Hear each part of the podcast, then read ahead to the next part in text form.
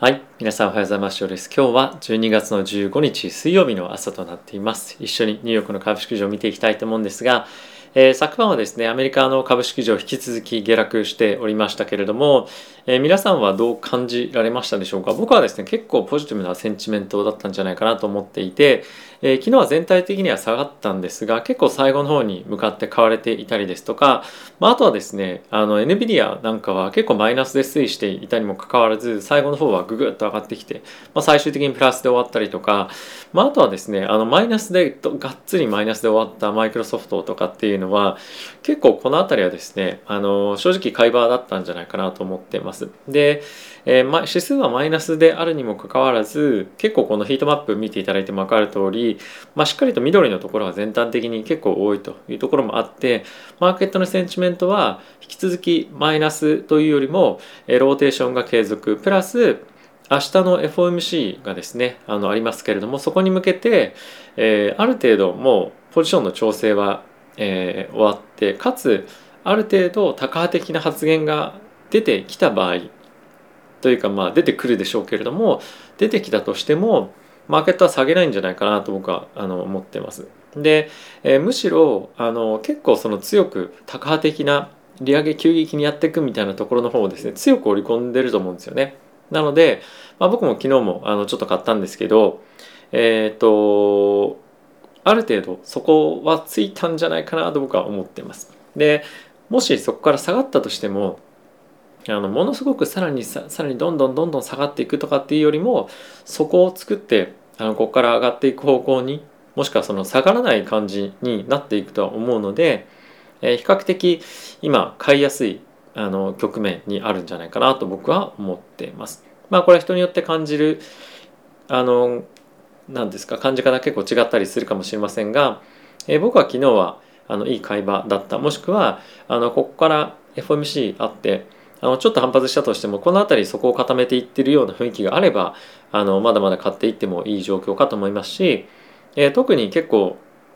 銘柄によってはハイテク銘柄は特にですね結構下がってたりもするので割安感っていうのはかなりかなり出てきていると思います。なので、えー、僕はですねあの比較的今はいい会話ちょうど来ていると思うので、積極的に、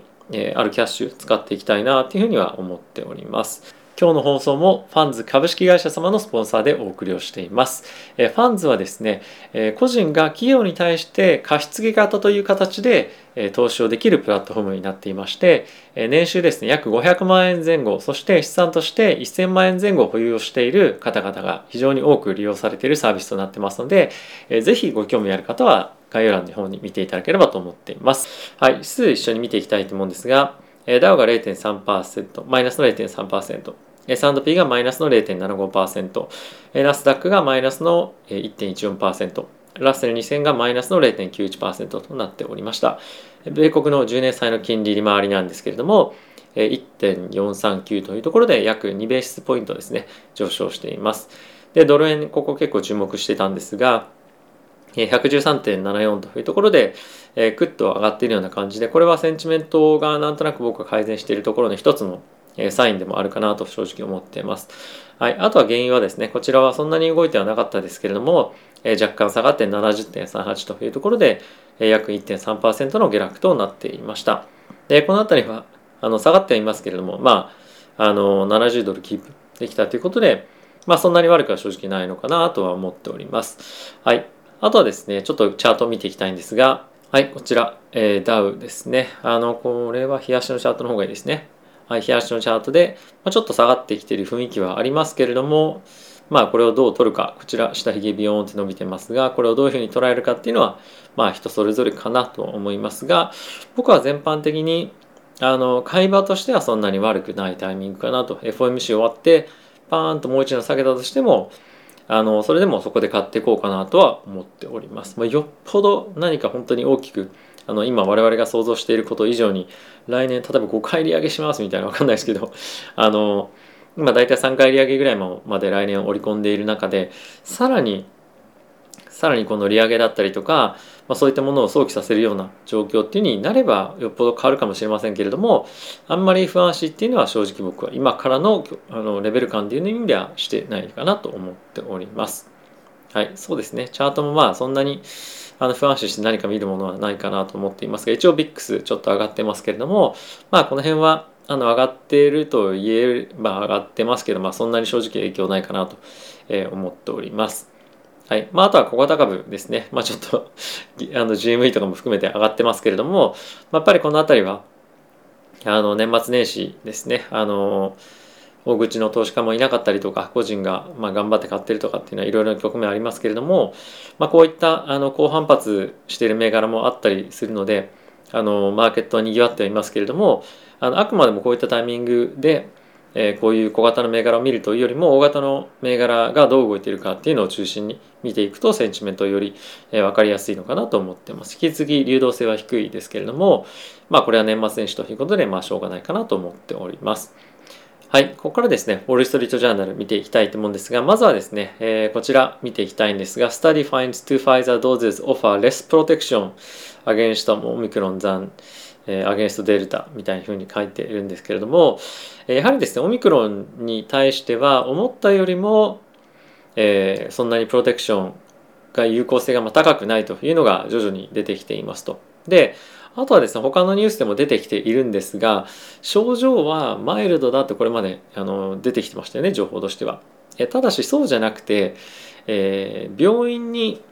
かかる率が若干下がるぐらいなんじゃないかっていうふうに言われていてやはりオミクロンに対しての有効性は結構やっぱり低いというのがいろいろと出てきてるかなと思ってます。こちらにもちょっとあるんであるんですけれども、プロテクションアゲンストホスピタライゼーションフォールズ70% from 93%というふうに書いていますと。で、 infection に関しては33%か80%から33%に落ちますよというふうには言っていますと。なのでまああの若干いいかもしれないけどやはりあのこのままではなかなかちょっと十分な、えー、プロテクションでですとはなかなか言いづらいなっていうのが、まあ、今の現状かなと、えー、思っております。はい、なんでまああの今この瞬間という観点からすると、えっと、FOMC での中身からのその内容での下落とかっていうよりも実はちょっとオミクロン甘く見てたなみたいな そういうところの方のダウンサイドの方が今はもしかすると強いかもしれないっていうのが今心配事かなと僕は思ってきました。はい、え次なんですけれども昨日 PPI、えー、生産生産者物価指数ですかね。日本語で言うとが発表されていましたが、えーとですね、9.6%前月からで上昇していますと。あの前月のまあ前年同月比ですね、えー、上昇していますと。で、これは2010年ぐらいからの最高の上昇率ですね、が、えー、発表されていて、もうちょっと異次元のあの物価上昇率というふうに、まあ、今なってはいますと。ただし、まあ、これがあのマーケットに大きくインパクトがあるかというと、まあ、ある程度、えー、織り込まれているかなと正直、まあ、思う一方で、まあ、FOMC 開けてみないと、あの蓋開けてみないとわからないというところはありますが、一応こういう数値は出てきてはいるものの CPI の時もそうだったんですが、ある程度もうやっぱりもうピーク来てるでしょうと、この物価上昇のピーク来てると思うので、この辺りで、あの一旦ちょっと打ち止めじゃないですけれども、そういう状況になっていくんじゃないかっていうのが今の市場の見方ですね。なので今回非常に強い物価の上昇を見せていますけれども、あのまあこれはある程度織り込み済みみたいな感じの反応かと思います。はいまあ、開けてやっぱりちょっとこの辺りを強く織り込んでいるというのもあるので、え、警戒感はもちろんあるもののあのびっくりしたみたいな感じでこれに対して大きく反応っていうのはないかなと思っています。はい、あとはですね、コロナにあの関連してなんですけれども、またアップルがですね、アップルストア内でえ従業員そしてお客さんともにマスクをしてくださいっていうようなえ、またルールをですね再開し始めましたやはり非常にアメリカの方でもこのオミクロン株っていうのが警戒されていてかつ、え、やっぱりビジネスは止めたくないので、まあ、しっかりと形としても、まあ、やっぱりあの見せていきたいしやっぱりこの辺りの意識づけっていうのをしっかり高めていきたいよねっていうのが一つあるんじゃないかなと思っています。はい、やっぱりまあ思った以上にオミクロン来てるよねっていうところのリスクの方があのやっぱり大きいのかなっていうのも、えー、こういったところも見られますし、まあ、あと JP モルガンですとかえーと、ニューヨークのマンハッタンで、えーまあ、仕事をしてる人たちでワクチンをしてない人たちについては自宅で勤務してくださいねっていうルールも始まっていたりもするので、えー、この辺りはロックダウンとかっていう感じではないんですけれども徐々に行動の制限だったり規制みたいのがまあ、企業ベースでは入ってきていると。でかつやっぱりもう少しマスクちゃんとしましょうねみたいなのも、えー、さらに厳しく行われていたりも今後してくるでしょうから、えー、この辺りは、えー、よりですね、あの警戒感っていうのはオミクロンに対して高まっているかなと思っております。はい、あとはですね若干ちょっと角度が変わるようなニュースになるんですけれども、え、UAE がですね現在アメリカと結んでいる、まあ、戦闘機ですね。だったり、まあ、ドローンとかの、え、まあ何ですか契約があるんですけれども、まあ、これが約日本円で2兆5,000億円ぐらいのものがあるんですね。で、えー、非常にアメリカのいろんなセキュリティ面の、えー、まあリクワイアメントというかあのいろんな規制というかがですね厳しいこともあってそんなんだったらもうあなたたちから戦闘機買いませんよみたいな感じのですねまあ今あの脅しが若干来ていますよっていうのがニュースとして出ています。でこれは、えー、ここ最近のですね石油の、まあ、備蓄放出だったりとかもっと産出産油しなさいみたいな結構圧力が来ていたと思うんですけれども、まあ、そういったことに対してのあの反撃みたいなことが、まあ、今こういった形で出てきていると。やはりこの辺りの問題っていうのは結構やっぱり難しかったりもするので、えー、中国がですねここ最近非常に暴れていたりもするのでそれに対してしっかりとですね抑止力を持って、まあ、戦闘機もちゃんと持っていたいよねっていうのが、まあ、いろんな各国あると思うんですが、えー、でもアメリカからもそんなんじゃ買わないよみたいな感じになるとアメリカとしても、まあ、資金面という観点からも非常に厳しいですしやっぱり UAE のあの,、まあ、あの辺りの中東の人たちとうまくやっていかないとやっぱり原油のさらに上昇というところにもつながっていくのでバイデン大統領としては非常に厳しい舵取りを迫られているような状況は今後も続いていきそうだなというような、まあ、ニュースですね。はい、ブルームバーグの方記事見ていきたいと思うんですけれどもこちらも同様にですねファイザーの COVID ピルはストップホスピタライゼーション、まあ、今作ってる経口薬ですね Not milder symptoms symptoms っていうのは症状なんですけれどもやはりまああのワクチンもそうですがかかった時にマイルドな症状ではなくてあの病院にかからなくていいみたいな感じに、まあ、なるだけだけって言ったらおかしいですけどもやっぱりその症状はある程度、えー、まあ厳しいですと。なので、えー、そのまあ病院にかからなければ医療のまず現場としては助かるけれども症状としてはまかなり厳しいものは変わらないということなのでまあ本当にこれがその今まで我々が感じていたオミクロン大丈夫だよね母みたいな そういった感じではやっぱりちょっとなくなってきてるっていうのは、えー、少し心配な状況かなと思いますし、まあ、日本にもオミクロン入ってきてるみたいなニュースありましたけれども、えー、世界中にすでに蔓延している、えー、ウイルスだと思うのでまあこの辺りがですね、どんどんどんどんどれぐらいのスピードで感染拡大をしていくかっていうところに加えてあとはやっぱりファイザーバイオンテックモデルナあたりがファイザーのこのファイザーじゃなくてオミクロンの、えー、まあ、ウイルスに対しても適用するような今後ワクチンをですね、えー、まあ、早急に開発してくれるっていうのを、まあ、ちょっと待つしかないなっていうのは、まあ、今のタイミングかなと思います。まあ、いずれにせよですねこのオミクロン株関連っていうのは短期的にネガティブになりやすいようなニュースだとは思う一方で、えー、長期的に長引くようなものではないと思うのでこれで下がるタイミングではしっかりと僕は買っていいと思います。ただし、えー、本当に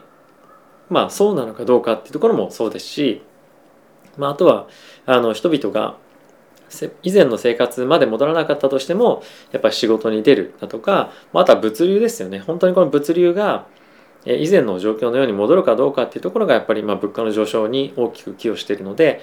この辺りがどうなっていくのかっていうのが非常に注目かなと思っています。でじゃあ今どういう株買っていけばいいかっていうところが皆さんも引き続き注目しているポイントかと思うんですがウォール・ストリートの会社がですね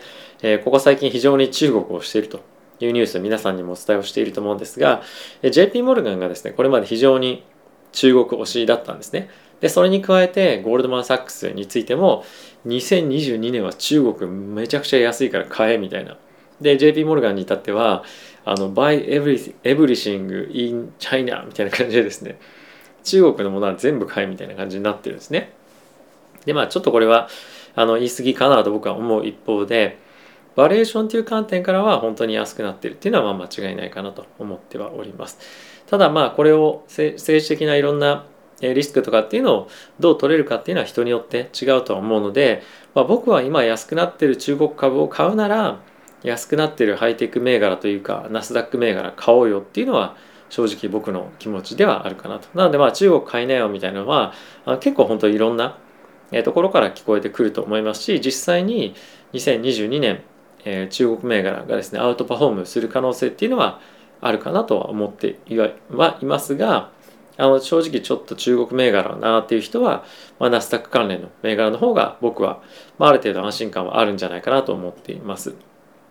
はい、でまあそんな話をしていると,、えー、と一応 JP モルガンの、まあ、ストラテジストの人としても、えー、今非常にまあ、 risky asset っていうふうに言われてはいるんですけれども、まあ、特にハイテク銘柄だったり hyper growth っていうふうに言われているものですよねについては、まあ、今非常に bargain hunting fire sale っていうふうに英語で言うんですけれども fire sale しているのでそういったところにえまあ、買うといいんじゃないかっていうふうには言われてますと。でやっぱりこの記事の中でも触れられているのが、まあ、今の利上げもしくはテーパリングの早期、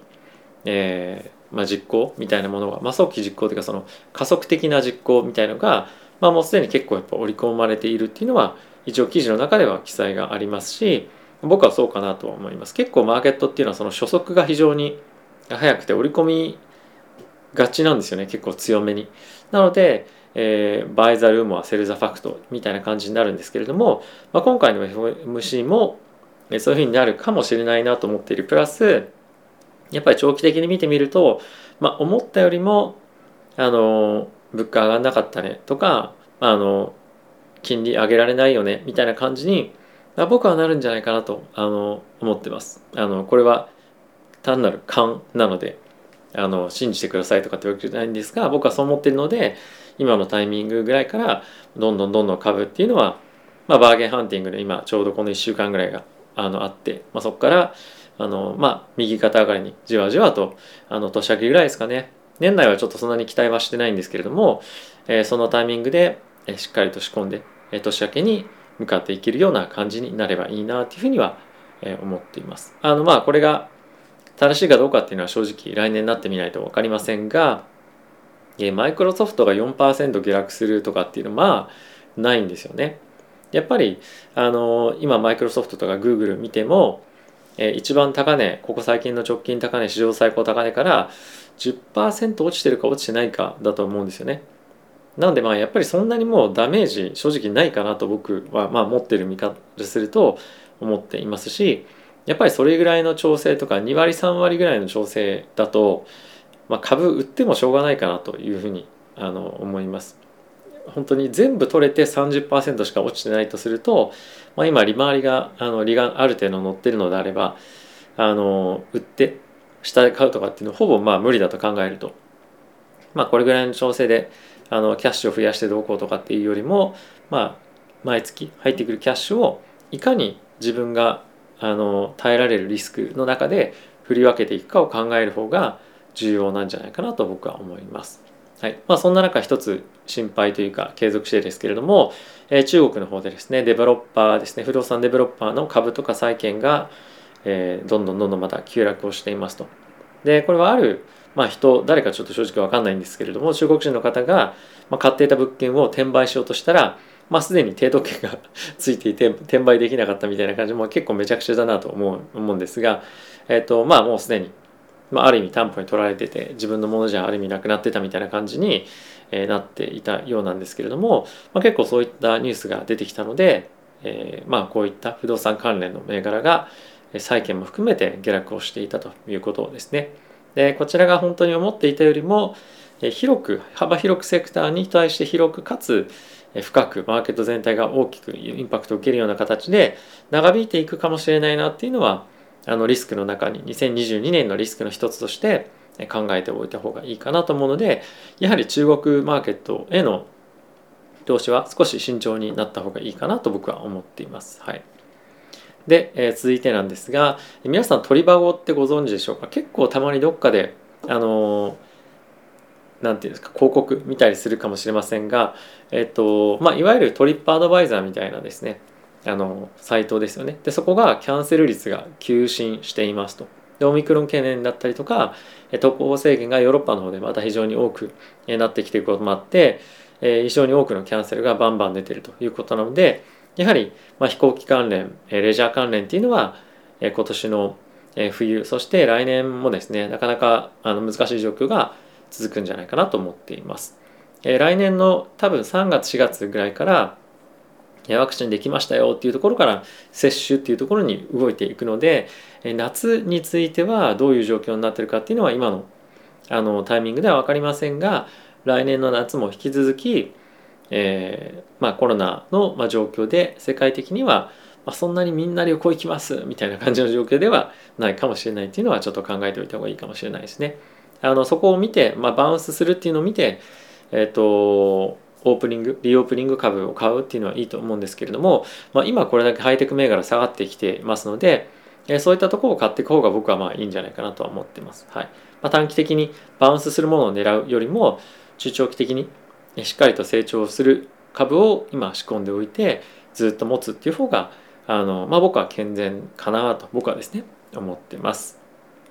はい。ということでえー、皆さん今日もいかがでしたでしょうか？マーケット徐々にマーケットのセンチメント僕は良くなってきていると思います。でこれは一つあのドル円の動きっていうのもあるの一方であとは日中のあの個別株の値動き。まあ自分が持ってるものですけれども値動き見てみたりとかあとは思ったより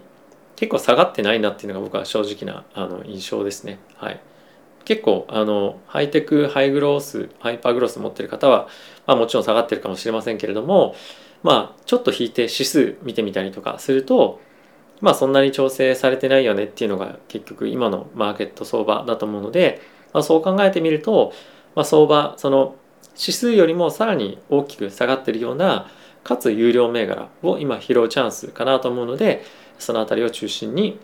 見ていこうかなと思ってます結構今下がってるので僕は買い回そうと思ってるのは、まあ、結局自分が持ってる銘柄なんですけど、えー、Google、Microsoft あとは、えー、テスラ、NVIDIA、まあ、この辺りかなと思ってます。他にもいくつかやっぱりいいなと思う銘柄、えー、いくつかあるんですけれども、えーとまあ、分散させてあまりものすごい低い割合持ってるようであれば、えー、しっかりと自分が持ってる銘柄に対して、えー、積み上げ額を積み上げていってしっかりとあのパーセンテージを取るというよりもあの額のちゃんと資産の増える額を、ま、取りに行くっていうところを、え、狙おうかなと思ってます。はい。ということで皆さん今日も動画ご視聴ありがとうございました。また次回の動画でお会いしましょう。さよなら。